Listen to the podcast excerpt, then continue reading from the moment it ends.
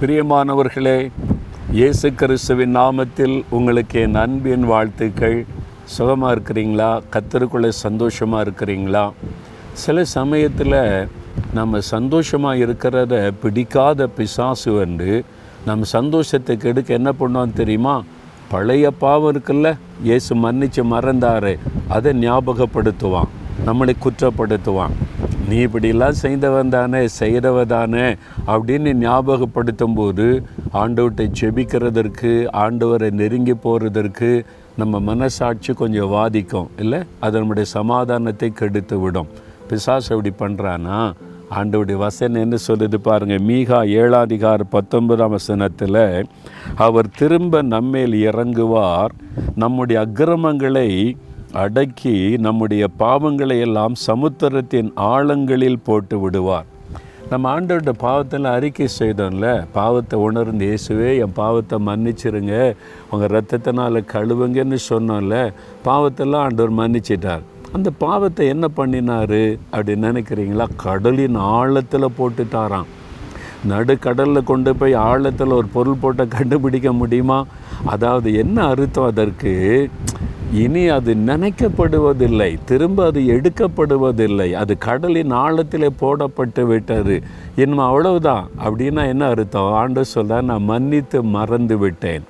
பிசாசு தான் அதை உனக்கு ஞாபகப்படுத்தி உன்னை குற்றப்படுத்தி கொண்டே இருக்கிறான்.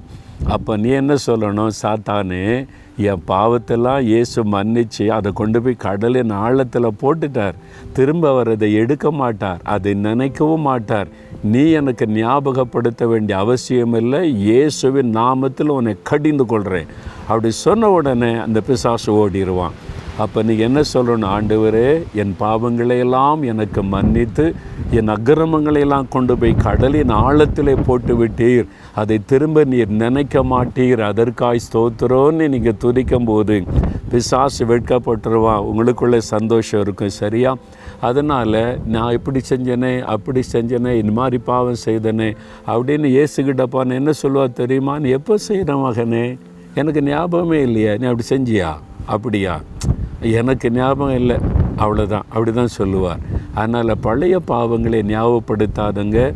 இயேசுவின் ரத்தத்தினால் கழுவப்பட்ட நீங்கள் பழசம் மறந்துட்டு முன்னாந்த நோக்கி தான் ஓடணும். அதனால் ஆண்டவர் மன்னித்து மறந்ததற்காய் ஸ்தோத்திரோன்னு சொல்லி மகிழுங்க. தகப்பனே எங்கள் மேலே எவ்வளவு அன்பும் அக்கறையும் உள்ள தேவன். நாங்கள் செய்த அக்கிரமத்தை எல்லாம் மன்னித்து அவர்களை கடலின் ஆழத்திலே போட்டு விட்டதற்காய் ஸ்தோத்திரம்.